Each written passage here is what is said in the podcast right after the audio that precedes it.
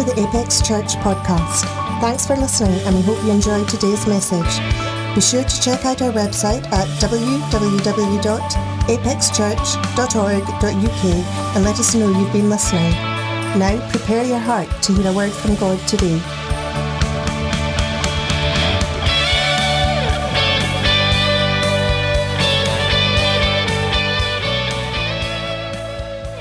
Well, good morning and what a joy it is to be with you this Sunday and to be able to open up God's Word and just share some thoughts that I have for you today. Hey, I'm really excited because actually in our in-person service, we have a dedication service. Dedication of children to the Lord is one of my favorite times when parents present their children in front of the congregation to the Lord and we get to pray for them and just speak blessing upon them. We don't believe in infant baptism or children's baptism, but just as we see modeled when Mary and Joseph brought Jesus to the temple when he was eight days old, that that's what we love to do. It's, it's the beauty of just saying, God, we thank you for the privilege of this child and the honor of this child, and now we give this child back to you. So I have a number of thoughts that I'd love to share with you because I, I actually believe that there is a lot to learn in the way we raise children. But what about for us as, as members of a local congregation? I believe that as we're growing together and maturing together, we are children of God. And I believe that there are some things that I'm going to say in person that I believe would be really helpful to us. So, so please don't put on the filter of this. Neil is just referring to the parents of children. I'm referring to all of us. I think the truth of the matter is we all want to become more Christ-like. We want to grow in wisdom and understanding. We want to go to his word and apply his word. We want to know what it's like to, to be the disciples of Jesus. And that instruction can only come from his word. So many lessons we can learn. I, I tell you, I'm 60 now and I'm still learning. I'm still discovering.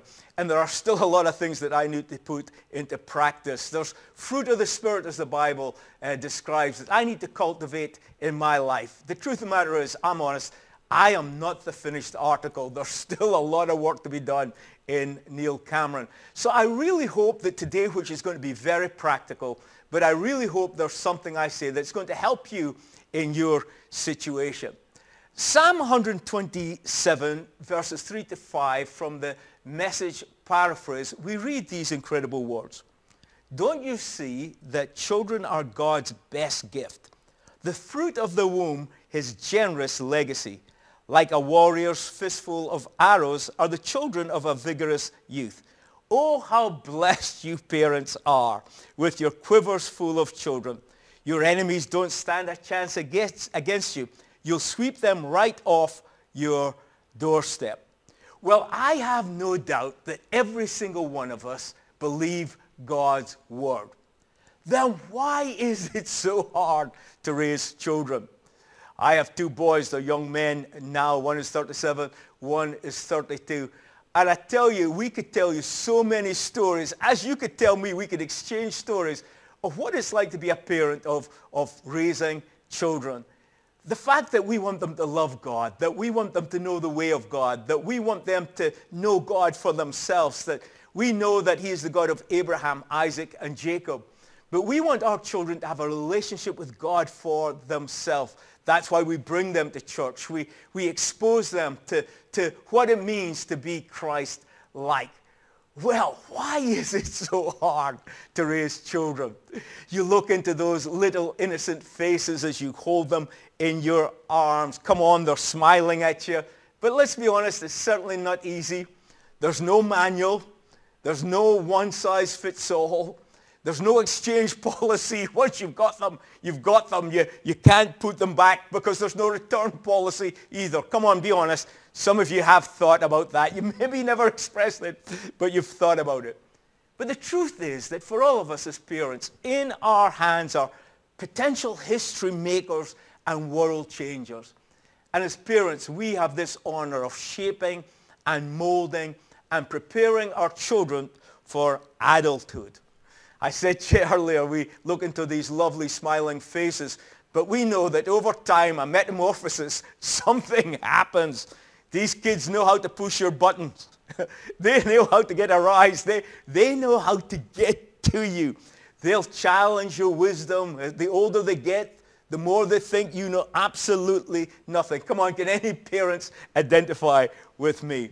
But I truly believe that God gives all of us the grace and the wisdom because he has entrusted you with this eternal soul. I am very aware that our children are exposed to things that I was not as a, as a youngster. They're challenged by things, uh, whether that's at school or education or just society. They're, they're challenged like never before. They're seeing things, they're hearing things at a, at a very early age, far too young. They're told that this is a world of options. There's no absolutes anymore. We live in an age where it seems that our children are more concerned by the acceptance of their friends than listening to the wisdom of their parents. They're working harder on getting likes from social media than the love that they need, that they need and they must have from a devoted parent.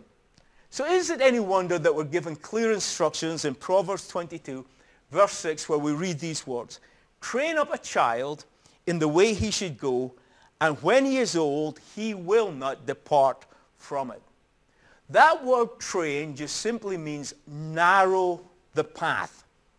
In other words, parents, you have got to set boundaries in the place and in the life of your children.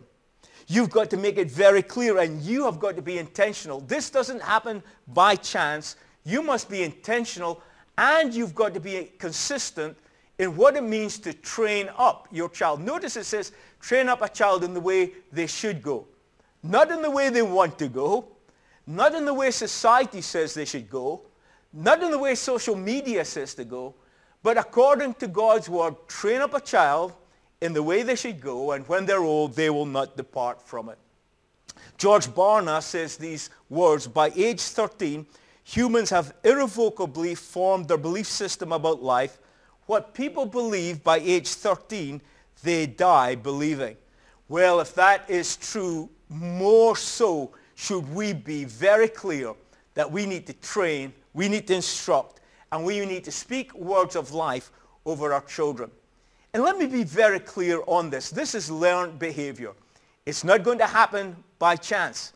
For us who are Christians, we know that becoming more Christ-like, it doesn't just happen by just attending church, but we have got to hear the word of God and we've got to apply the, God, the word of God.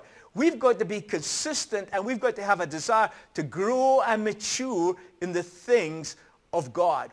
That's why here at Apex Church we invest so much finance and time into our children's ministries because we know how vital and important it is.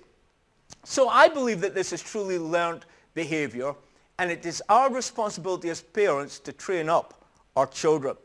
So here's just a few thoughts that I hope will help you, but not only in regard to our children and how we teach and train them, but I'm talking to you adults as well. I think that these are components that if we get right in our life are going to help us as we grow. And one of the things we must, must teach our children and one of the things that we must display is gratitude. That is so important today. We live in, a, once again, a time of, of entitlement that everybody thinks they deserve it. They should have it. Why wouldn't they have it? Why don't I have it? My friends have it. My pals have it. Why don't I have it? And we need to, at a very early age, teach our children how important it is. My dad used to describe it as having a thankful heart. There's an expression, having an attitude of gratitude. That we're just so appreciative of what we have. It, it seems nowadays that in society we take things for granted. When my dad used to preach an incredible sermon entitled The, the Thankful Heart, he, he used to go down a list of things and he would say, how many are, are you thankful that you have eyes to see? That you have ears that you can hear? That you can smell? That you have emotions, that you have feelings. And, and he, his whole sermon, he would describe all these things. I heard that sermon many, many times. It still impacts me today. I am so thankful for what God has given me. So often we look around us, we look over the fence at what we don't have. We should be appreciative of what we already have. Let me ask you the question. Do we model gratitude and thankfulness. And when we're teaching our children how important this is, let me encourage you, please use wisdom. Don't be finger in their face. You should be thankful. You should be grateful. I didn't have that when I was young. I used to say that to my kids. You don't know how blessed you are. I tell you, kids don't get that. So we have got to use wisdom as we're teaching them the importance of gratitude.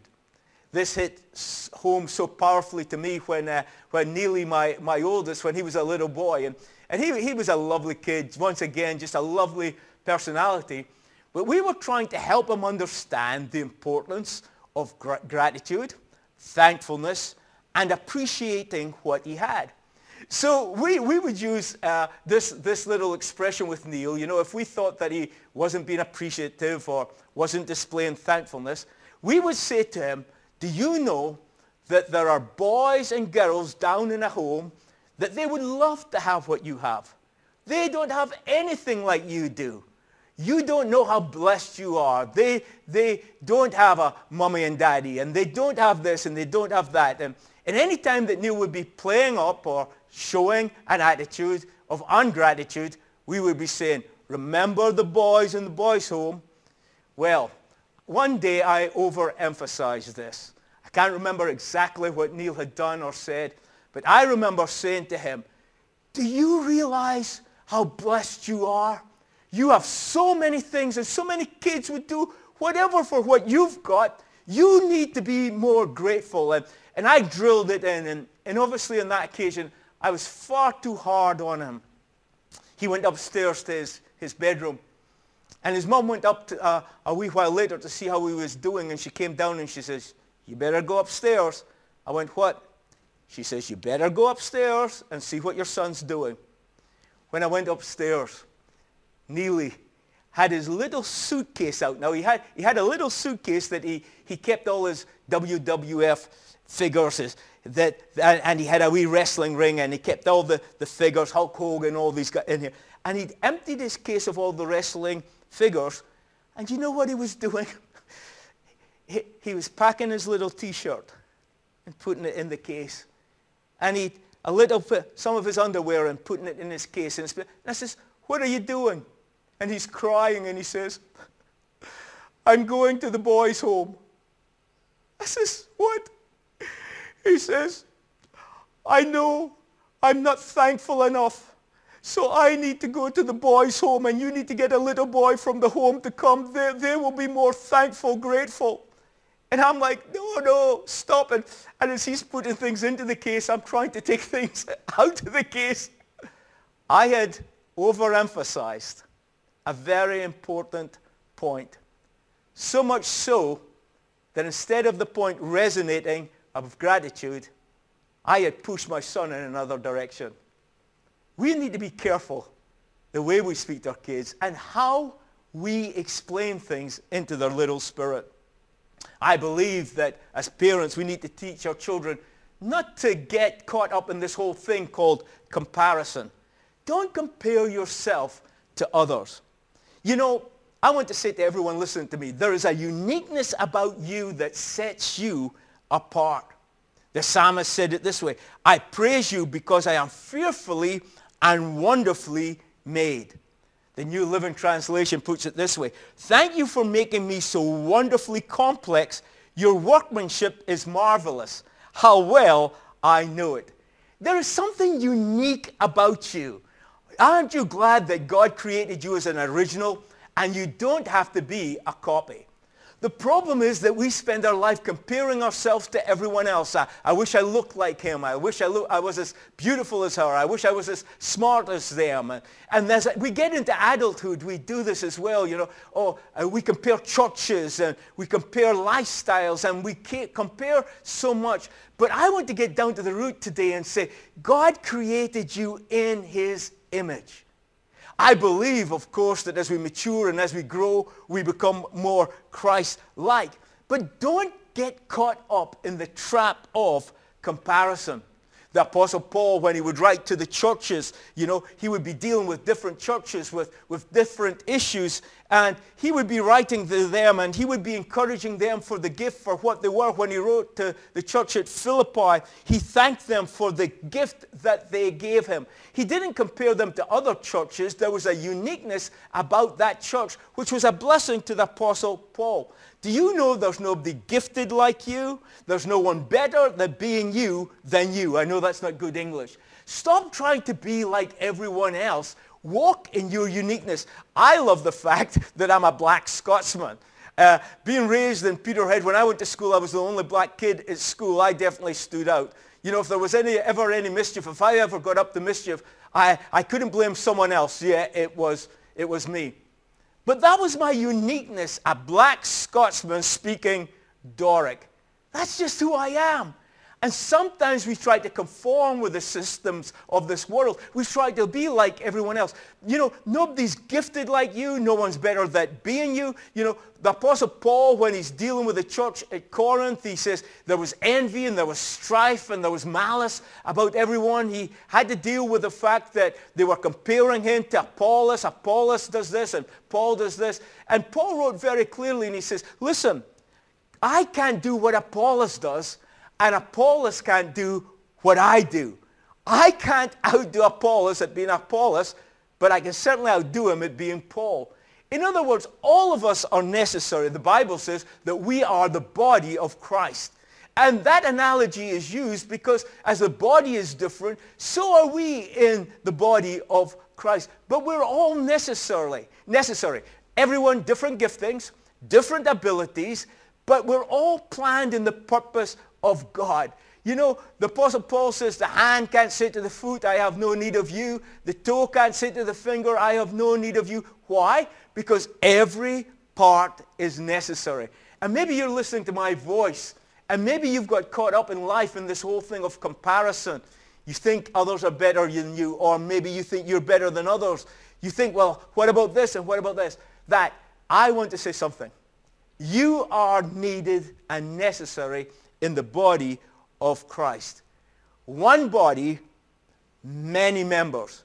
We are co-workers together in the plan and will of God. If you're busy comparing yourself to everyone else, you're in the wrong field. We are moving forward together. Stop looking over the fence at everyone else, what everyone else is doing, and be satisfied what God has called you to do. Who or what are you comparing your life to? Oh, I wish I was a millionaire. Well, I'll tell you what, I know a lot of people that are millionaires who, listen, they're, they're suffering from ill health, from stress, from ulcers because of the pressure of keeping their business going. Do you? No one can do better than you than being you. Stop comparing yourself to others. And here's another thought. Let's teach our children, let's each of us model what it means to be generous. You know, the Bible speaks about the law of sowing and reaping. If you want a friend, then you've got to be friendly. I've discovered this in my life. If I want people to forgive me, then I have got to be forgiving. If I want people to smile at me, guess what I need to do? I need to smile. If I want kindness to come back my way, then what have I to do? I have to be a person that is kind. Be generous. Be generous with your time. Be generous with your encouragement. Be generous with your enthusiasm. You never know how a smile towards someone could change their day. Everyone that attends Apex Church knows that one of my favorite movies, and it's coming up to Christmas, is the movie It's a Wonderful Life. There's a guy in there, uh, he's called, called George Bailey. He's played by James Stewart. And he is a man who has given up his dreams in order to help others and whose imminent suicide on Christmas Eve brings about the intervention of his guardian angel, Clarence Odbody. Great name for an angel. Now what happens through this movie is that Clarence shows George all the lives he has touched and how different life in his community of Bedford Falls would have been had he never been born. I just love it. I watch it every single year watch it in black and white. It's only good in black and white. And then there's a place at the beginning of this movie, before all this unfolds, there's this part at the beginning of the movie where this voice is speaking to Clarence the angel, I know. And he simply says this, Clarence, there is a man down on earth that needs our help. Clarence replies, splendid. Is he sick? The voice comes back, no, it's worse than that. He's discouraged. Do you know how many children are discouraged? How many adults are discouraged? How many people are living their life, limping through life with a total sense of discouragement? But God allows me and you to be used by him to just bring a little bit of encouragement to, to let people know they make a difference. Some people don't realize, perhaps you don't realize, the difference you're making in your world and those around you. In this movie, uh, George, he didn't realize how different life would be for so many people if he hadn't played his part. And sometimes because for many it doesn't seem that the sun shines on us, it seems perhaps that you live your life in the shadows. It seems perhaps that you live your life in the background. It, it seems that others are getting the spotlight and you don't, or perhaps people don't really notice you, or it would appear that you're not making a big difference. That's how George felt. But when he was able to see, and I know it's just a movie, but when he was able to see the difference his life had made, everything changed in his outlook. And maybe you're here listening to my voice and you're feeling discouraged. You're feeling inferior. You're, you're feeling that, Neil, does what I do really make a difference? That's why I'm emphasizing in our in-person service how important it is to let our kids know that they are valued and they have a part to play. I'm, I'm telling us, telling the folks how important it is to teach our kids to be generous because when they're generous in their time and in their enthusiasm and with their finance, that God has a way of bringing that all back to them. And then one last thought. You need to understand this and we need to teach our kids that they are loved unconditionally. That doesn't mean we accept bad behavior. No, remember what I said at the beginning. Train up a child in the way they should go. Set narrow boundaries. But you need to remember this, that your children are created in the image of God. And my friend, you are created in the image of God. A lot of times as parents, we spend too much time trying to create our kids in our image. They're created in the image of God. If you really love your kids, you will give them room to find themselves in a safe environment of acceptance and encouragement. Remember what I'm saying? That does not mean acceptance of bad behavior. But the Apostle Paul writing to the church at Ephesus says these words, Fathers, do not pro- provoke your children to anger by the way you treat them. Rather, bring them up with the discipline and instruction that comes from the Lord. We need our kids to understand that they're loved unconditionally, but we set boundaries in place because we want them to grow into adulthood knowing what it means to be respectful, to be admired by community, and have value. And maybe you're listening to my voice and yes, my friend, you're not a child, you're an adult, but maybe you're listening to my voice and, and you feel you've blown it. You've got it wrong. You've messed up uh, uh, somewhere along the road of life. Something's happened in your world. And you're asking the question today, can God love me? Well, I want to say as strong as I can, God loves you unconditionally. But he doesn't love our sinful life or our wayward behavior. But right now, you have the opportunity, as I pray with you, to commit yourself to God, to know that he'll welcome you, that he'll value you, that you can change your life and be honoring to him. And if you don't know Jesus, or if you'd like to commit your life to Jesus, would you pray with me right now? Dear Lord Jesus, I know I've messed up. I know I've got it wrong. But I commit my ways to you right now. I ask you to forgive me of any sinful way and accept me into the family of God, that I would know that I'm valued for whom I am, that I would be a person that is grateful and thankful, that I would know that wherever I've been or whatever I've done, that you forgive me, and that I can be a generous person because of the generous love that you've given to me. In Jesus' name, amen. Well, I trust that you've been encouraged by this very practical session today. I wish you could be in-house with us. We'll be describing or getting into one or two more things, just as I encourage our congregation as children of God, that we have a loving Heavenly Father who wants the best for us. Hey, if you prayed that prayer, why don't you put in the text message there, I said yes. Get it in the chat, and we'll connect with you.